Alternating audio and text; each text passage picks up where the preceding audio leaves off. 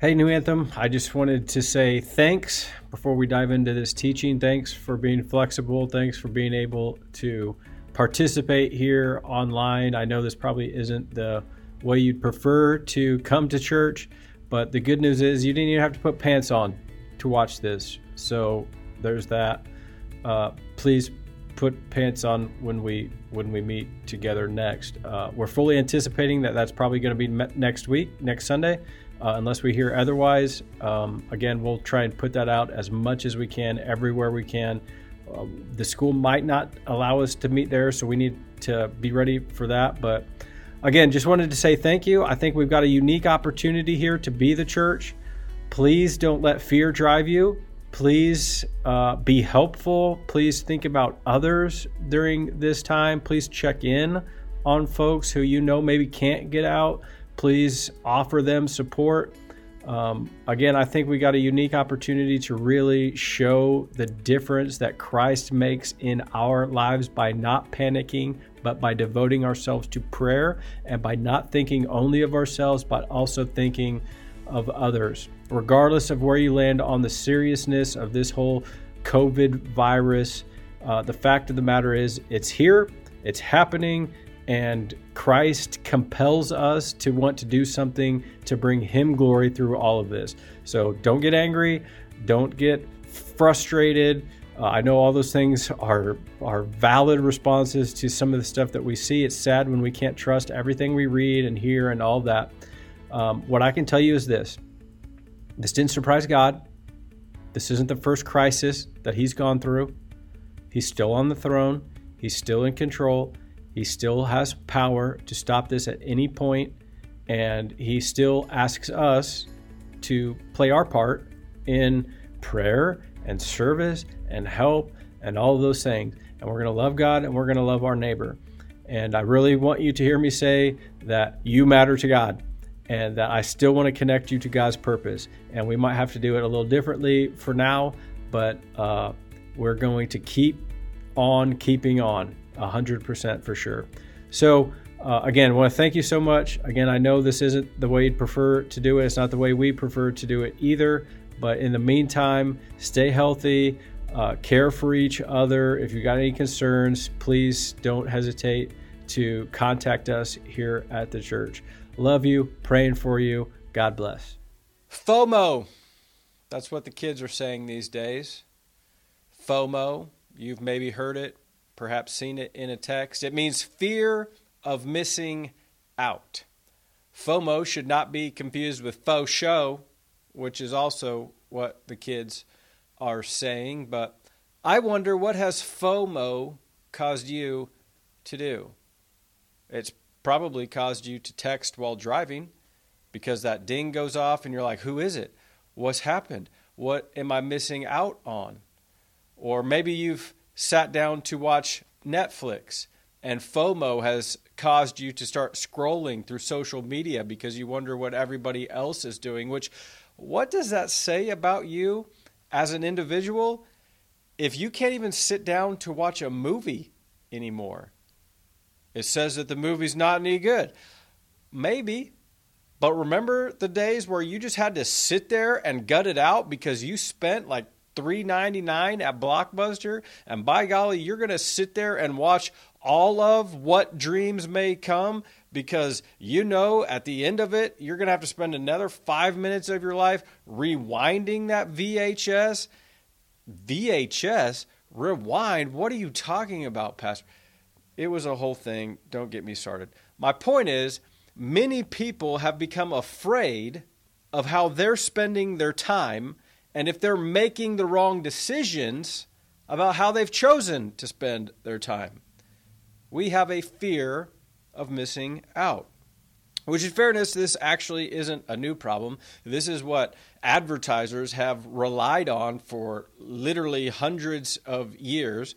Uh, they've been trying to get you compelled to buy their product by causing fear within your spirit, like you're missing out on something. And their hope is that you'll see a photo and think to yourself, well, I need that. I don't have that. I, I might be missing out on something. And the problem is, in today's world, it doesn't require somebody going into a dark room somewhere and developing a photograph and putting it into a magazine. In today's culture, you have instant access to all the cool things everybody is doing all across the world at once, and it's caused you a sense of panic, a fear of missing out. What you may not realize is FOMO actually appears in the Bible. They don't call it that because they weren't as adept at making acronyms as we are in today's world. But let me show you this. If you brought your Bible with you to this video, I hope you did. If not, pause, go grab it. And I want you to open up with me to Matthew chapter 25. There also should be a link. You can download the notes. I'd encourage you to do that. You can print those off and follow along there as well. But what we've been doing over these weeks together is looking at some stories that Jesus told. They're called parables. The word parable, literally translated, means alongside. And the reason we've called this series Hidden in Plain Sight is because we believe these parables are a fictional story that have a spiritual truth alongside them. The meaning of these stories that Jesus told is quite literally hidden in plain sight. So let's go. Matthew 25, we're going to pick it up in verse 14. Again, it, the kingdom of God, will be like a man going on a journey who called his servants and entrusted his wealth to them. To one he gave five bags of gold, to another two bags, and to another one bag, each according to his ability. Then he went on his journey. The man who had received five bags of gold went at once and put his money to work and gained five bags more. So also the one with two bags of gold gained two more. But the man who had received one bag went off, dug a hole in the ground, and hid his master's money. After a long time, the master of those servants returned and settled accounts with them. The man who had received five bags of gold brought the other five. Master, he said, you entrusted me with five bags of gold. See, I have gained five more. His master replied, Well done, good and faithful servant. You have been faithful with a few things. I will put you in charge of many things. Come and share your master's happiness. The man with two bags of gold also came. Master, he said, You entrusted me with two bags of gold. See, I have gained two more. His master replied, Well done, good and faithful servant. You have been faithful with a few things. I will put you in charge of many things. Come and share your master's happiness. Then the man who had received one bag of gold came. Master, he said, I knew that you are a hard man, harvesting where you have not sown, and gathering where you have not scattered seed. So I was afraid and went out and hid your gold in the ground. See, here is what belongs to you. His master replied, You wicked and lazy servant. So you knew that I harvested where I have not sown, and gathered where I have not scattered seed? Well, then you should have put my money on deposit with the bankers so that when I returned, I would have received it back with interest. So take the bag of gold from him and give it to the one who has ten bags, for whoever has will be given more, and they will have an abundance. Whoever does not have, even what they have will be taken from them. And throw that worthless servant outside into the darkness, where there will be weeping and gnashing of teeth. God, thank you for your word. We ask you now to do what only you can do. Speak to us, even through this medium of video. God, we know that where your word is, it will not return void. There's power in it. So give us eyes to see, give us ears to hear. God, help me as I try and explain what this means and how it can impact our lives in the future. We ask all this in Jesus' powerful name. Amen. It's argued that Zig Ziglar is who coined the phrase fear is false evidence appearing real. Again, a little acronym. Fear is false evidence appearing real. And in many cases, that's true. I'm not here to argue if this coronavirus is one of those things, false evidence is appearing real. I think time will tell. I do know that I'm old enough to remember the hantavirus scare, where if you went into your garage or up into your attic and you saw mouse droppings, you would immediately drop dead because the virus was airborne. And if you breathed that air, then you were dead. And uh, that worked in my favor as a kid because uh, I would just tell my parents, hey, I can't clean the garage, can't clean the attic this week. Sorry, there's hantavirus. And then they came out with face masks, and I was like, Dad gummit, now we've got to do that. But uh, I, I'm also old enough to remember the West Nile virus that we were all supposed to die because of mosquitoes, and if they sucked your blood, immediately you would get sick and die, which was uh, awesome for me as well because I hate outside, and so I was like, well, can't go outside anymore. Uh, don't want to get bit by a mosquito, but then we're all cooped up inside, and then everybody ended up with SARS, and it was just a nightmare. And many cases now, looking back, false evidences appearing real. Now, even still, in other situations, fear is very well deserved. Again, maybe this coronavirus is something that we should fear, but uh, in, in many cases, this is not false evidence appearing real. This is very real evidence appearing realer. Like you should be afraid of nearly every single snake. Those suckers will bite your face off or coil around your ribs and suffocate you to death. You should be afraid of snakes. And you should be afraid of airplanes and skydiving and parachutes and all of that. And you should be afraid of camping because some rabid raccoon might enter into your tent and give you rabies, and you should never, ever go camping. And so the quandary that we're all in is depending on your circumstances, how do we know? How do we know if this is false evidence appearing real or if this is real evidence that we need to take very seriously. Because not all fear is bad, some fear is good. Fear of poverty makes you work hard, fear of disease motivates you to practice healthy, sanitary living, fear of losing your job will inspire you to show up early and do the best that you know how. Fear of failing a class will cause you to study harder and longer. Fear of losing our family inspires us to be faithful to them, to work hard for them, and to show them love on a daily basis. Sometimes FOMO is exactly what you need. It's kind of interesting because fear involves the same kind of chemical reaction in our brains that positive emotion like happiness and excitement do.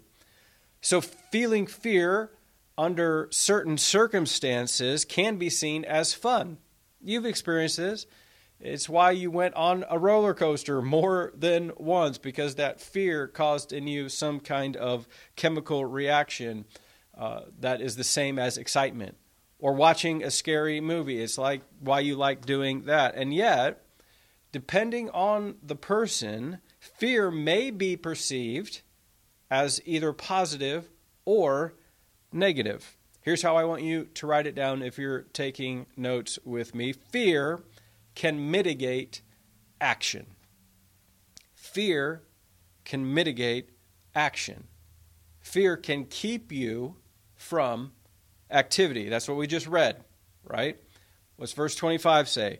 I was afraid so I hid your gold in the ground. Fear kept this man from appropriate action. Now, before we really unpack that, a couple things that I want to point out first. First of all, there's only four characters in this story there's the master and his three servants. And the reason I bring that to your attention is because anytime that Jesus tells a parable, one of his goals is for you to ask yourself, Who am I? Who am I in this story? Which person am I? And then, depending on where you land, on which person you are, what appropriate action should be taken based on who I've discovered that I am. So here's who you're not you're not the wealthy man going on a journey. Okay? So if you're watching this and you're thinking, I think the pastor just told me that I need to take a super long vacation and go on a journey. I think what he's saying is I need to leave. Mm, not so much. That's not at all what I'm saying. Jesus is saying that he is the wealthy man who goes on a journey. The time that he left this earth until the time that he comes back is this long journey that he is on. We are the servants that he has entrusted to gifts, talents, and abilities. He has made an investment in us, and we are to take what he has given to us and use it for his glory while we await his return. The question before you today, then, is which servant are you? To that point, the word that's translated in this text, the Greek word for servant is the word doulos. It is a word that describes a unique class of servant. That's not what our American minds think about when we hear the word slave. A doulos is not someone who has become a slave by constraint or force. A doulos was somebody who was freed by their master and chose to serve him out of love.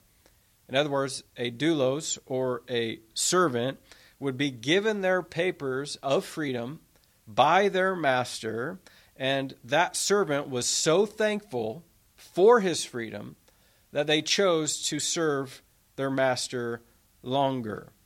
And that's what I want you thinking about because we are supposed to be a doulos, a bondservant a slave by choice. That's the picture before us. Matter of fact, Paul often refers to himself as a doulos when he's writing in the New Testament, a voluntary servant, a slave for God. That is what we are. Christ has paid an incredible price and debt for us. He has pardoned our sin, He has forgiven us, and now we should become His doulos his voluntary servants. Serving him not because we have to, serving him because we want to, because we love him. And recognizing that he has instilled certain things in our life that we are to use for his glory.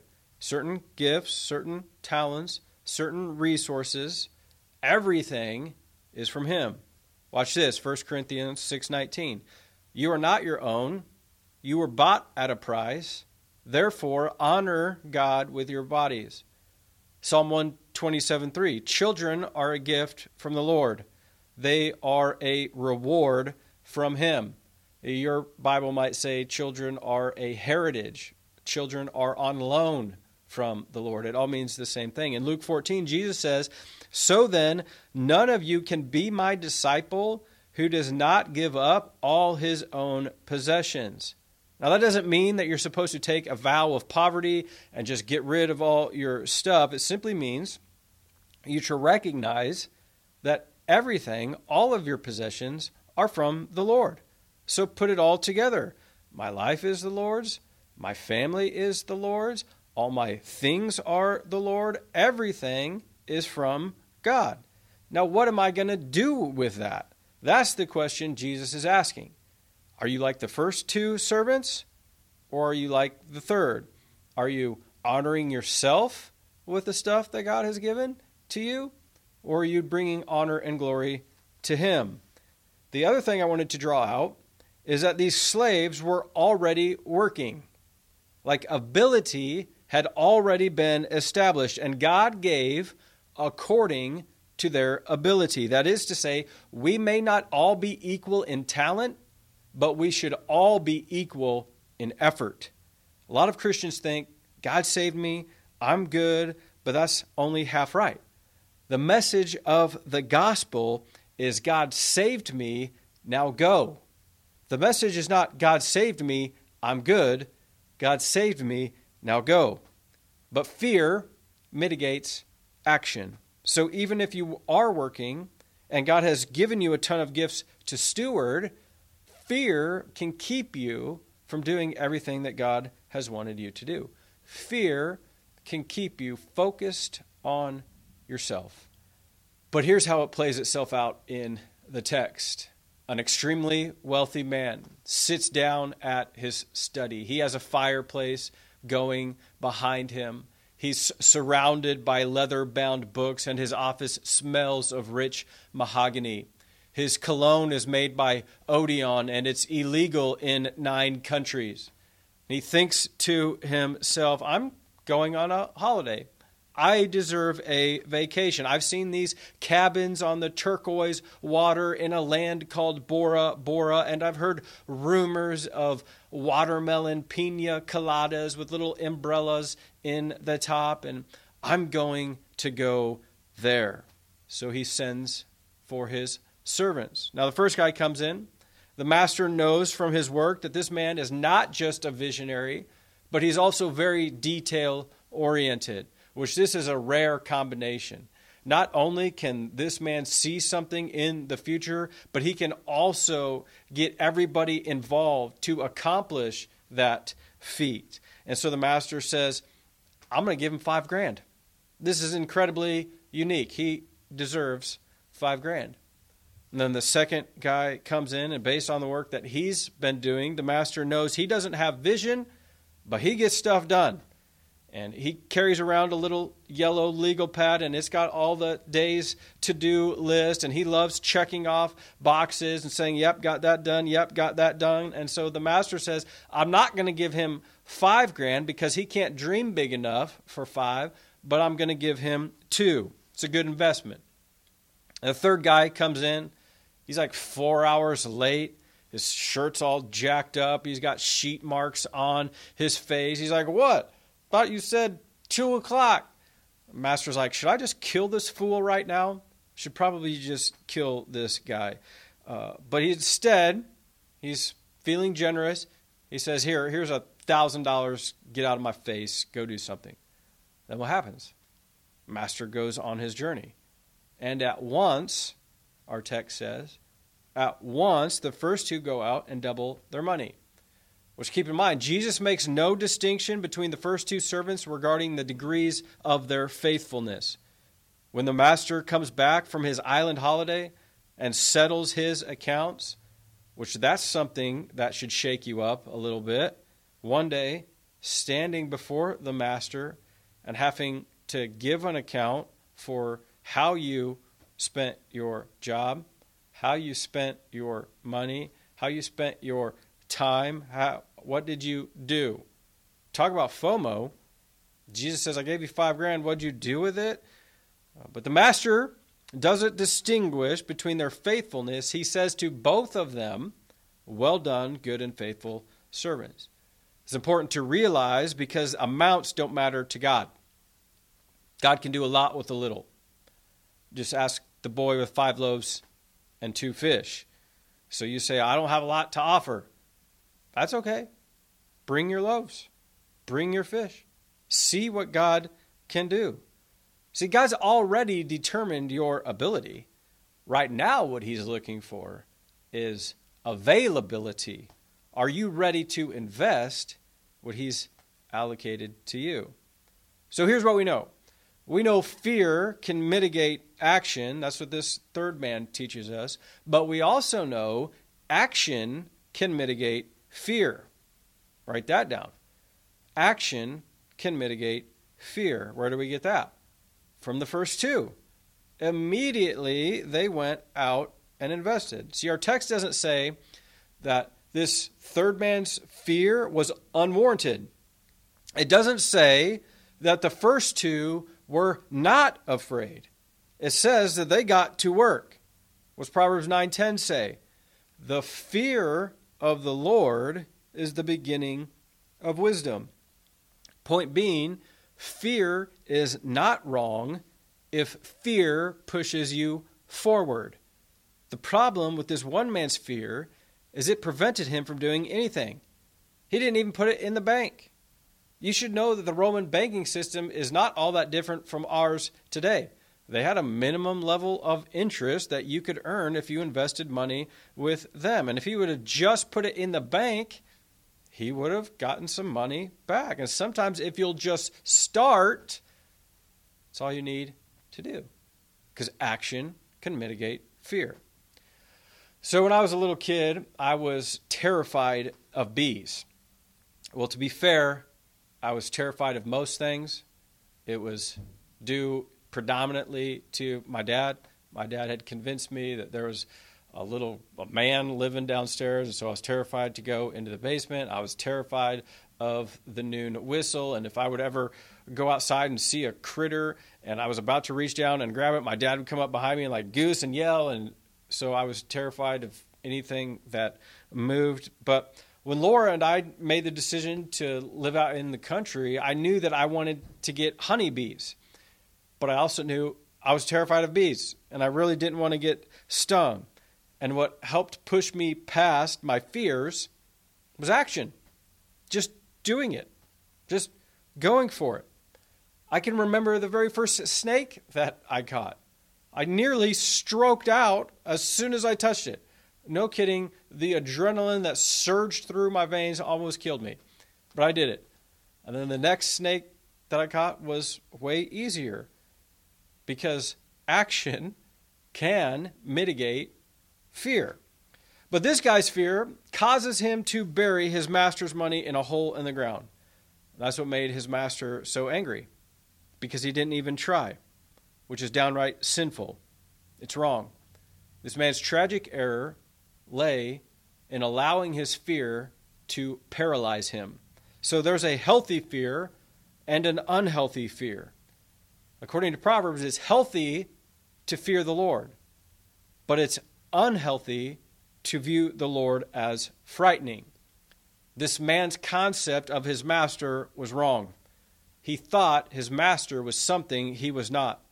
The text says, Master, I knew that you were a hard man, harvesting where you have not sown seed and gathering where you have not scattered seed. What's the master say? You wicked, lazy servant. So you knew that I harvest where I have not sown and gather where I have not scattered seed? Well, then you should have put my money in the bank. You seen the sarcasm there? So you knew that I was like that and you still didn't do anything. In other words, the master isn't agreeing with this man's assessment. That's why there's a question mark at the end of verse 26. He says, If I was like that, that should have compelled you to do something. If that's who I am, then you should not have done nothing. And Jesus is trying to help you understand that some people have a warped view of God. They're afraid to say to the Lord, Here's my life. Here's my future. Here are my resources. Here is my time. It's now dedicated to your glory. Many people think, oh, I could never say that. Why not? Because what if God made my life miserable? What if God said I had to move to Africa and become a missionary? What if God said I was supposed to marry somebody who was ugly, but they had a good heart. And you're a single person and you're like, Lord, I'm giving you my future. I'm entrusting to you. I'm praying that you'll send this uh, man or woman into my life that I'm supposed to marry. And you don't do that because you're like, well, what happens if they're lame? And you don't trust God. And what if I can't buy the things that I want to buy and go the places that I want to go because God's called me to be generous and I'm supposed to give away a portion of my income? And that was the problem with this third servant. He had a false concept of his master. Instead of seeing his master as a blessing, instead of saying, He has given me these resources, He's entrusted things to me. Let's invest them. Let's really please Him. Let's show Him how much I love Him. Instead of that, he was afraid. There are many people who are afraid of God not out of a godly reverence, but out of a fear of what he's going to do to us. Oh, he's going to give me cancer. Oh, he's going to let my kids die. Oh, he's going to ruin my life. Look, it's time for us to realize that that is not the God of the Bible. It's time for us to realize that the greatest joy that you can have in this life is serving the Lord. It's not drudgery, it's not condemnation, it's joy. It's life as it's meant to be lived. God said, I, I'm sending my son Jesus. Jesus is coming so you might have life and have it to the full. Now, notice that the reward of work well done is still more work to do. The first two servants had done well, but they're not told to kick back and rest on their laurels. Because they have done well, they are given greater tasks and greater responsibilities in the work of their master. Says, You've been faithful with a little, now I'm going to put you in charge of much. The reward of your work is more work. Now, I want to be careful here because I don't want you to think that vacation is something that can never be enjoyed. Like if you're outside wakeboarding when Jesus comes back, he's just going to be furious at you. Like angels, hell for this guy. I thought that he was faithful in serving me, but here I am. I come back and he's out having fun? No. This is this is more about how you see the world.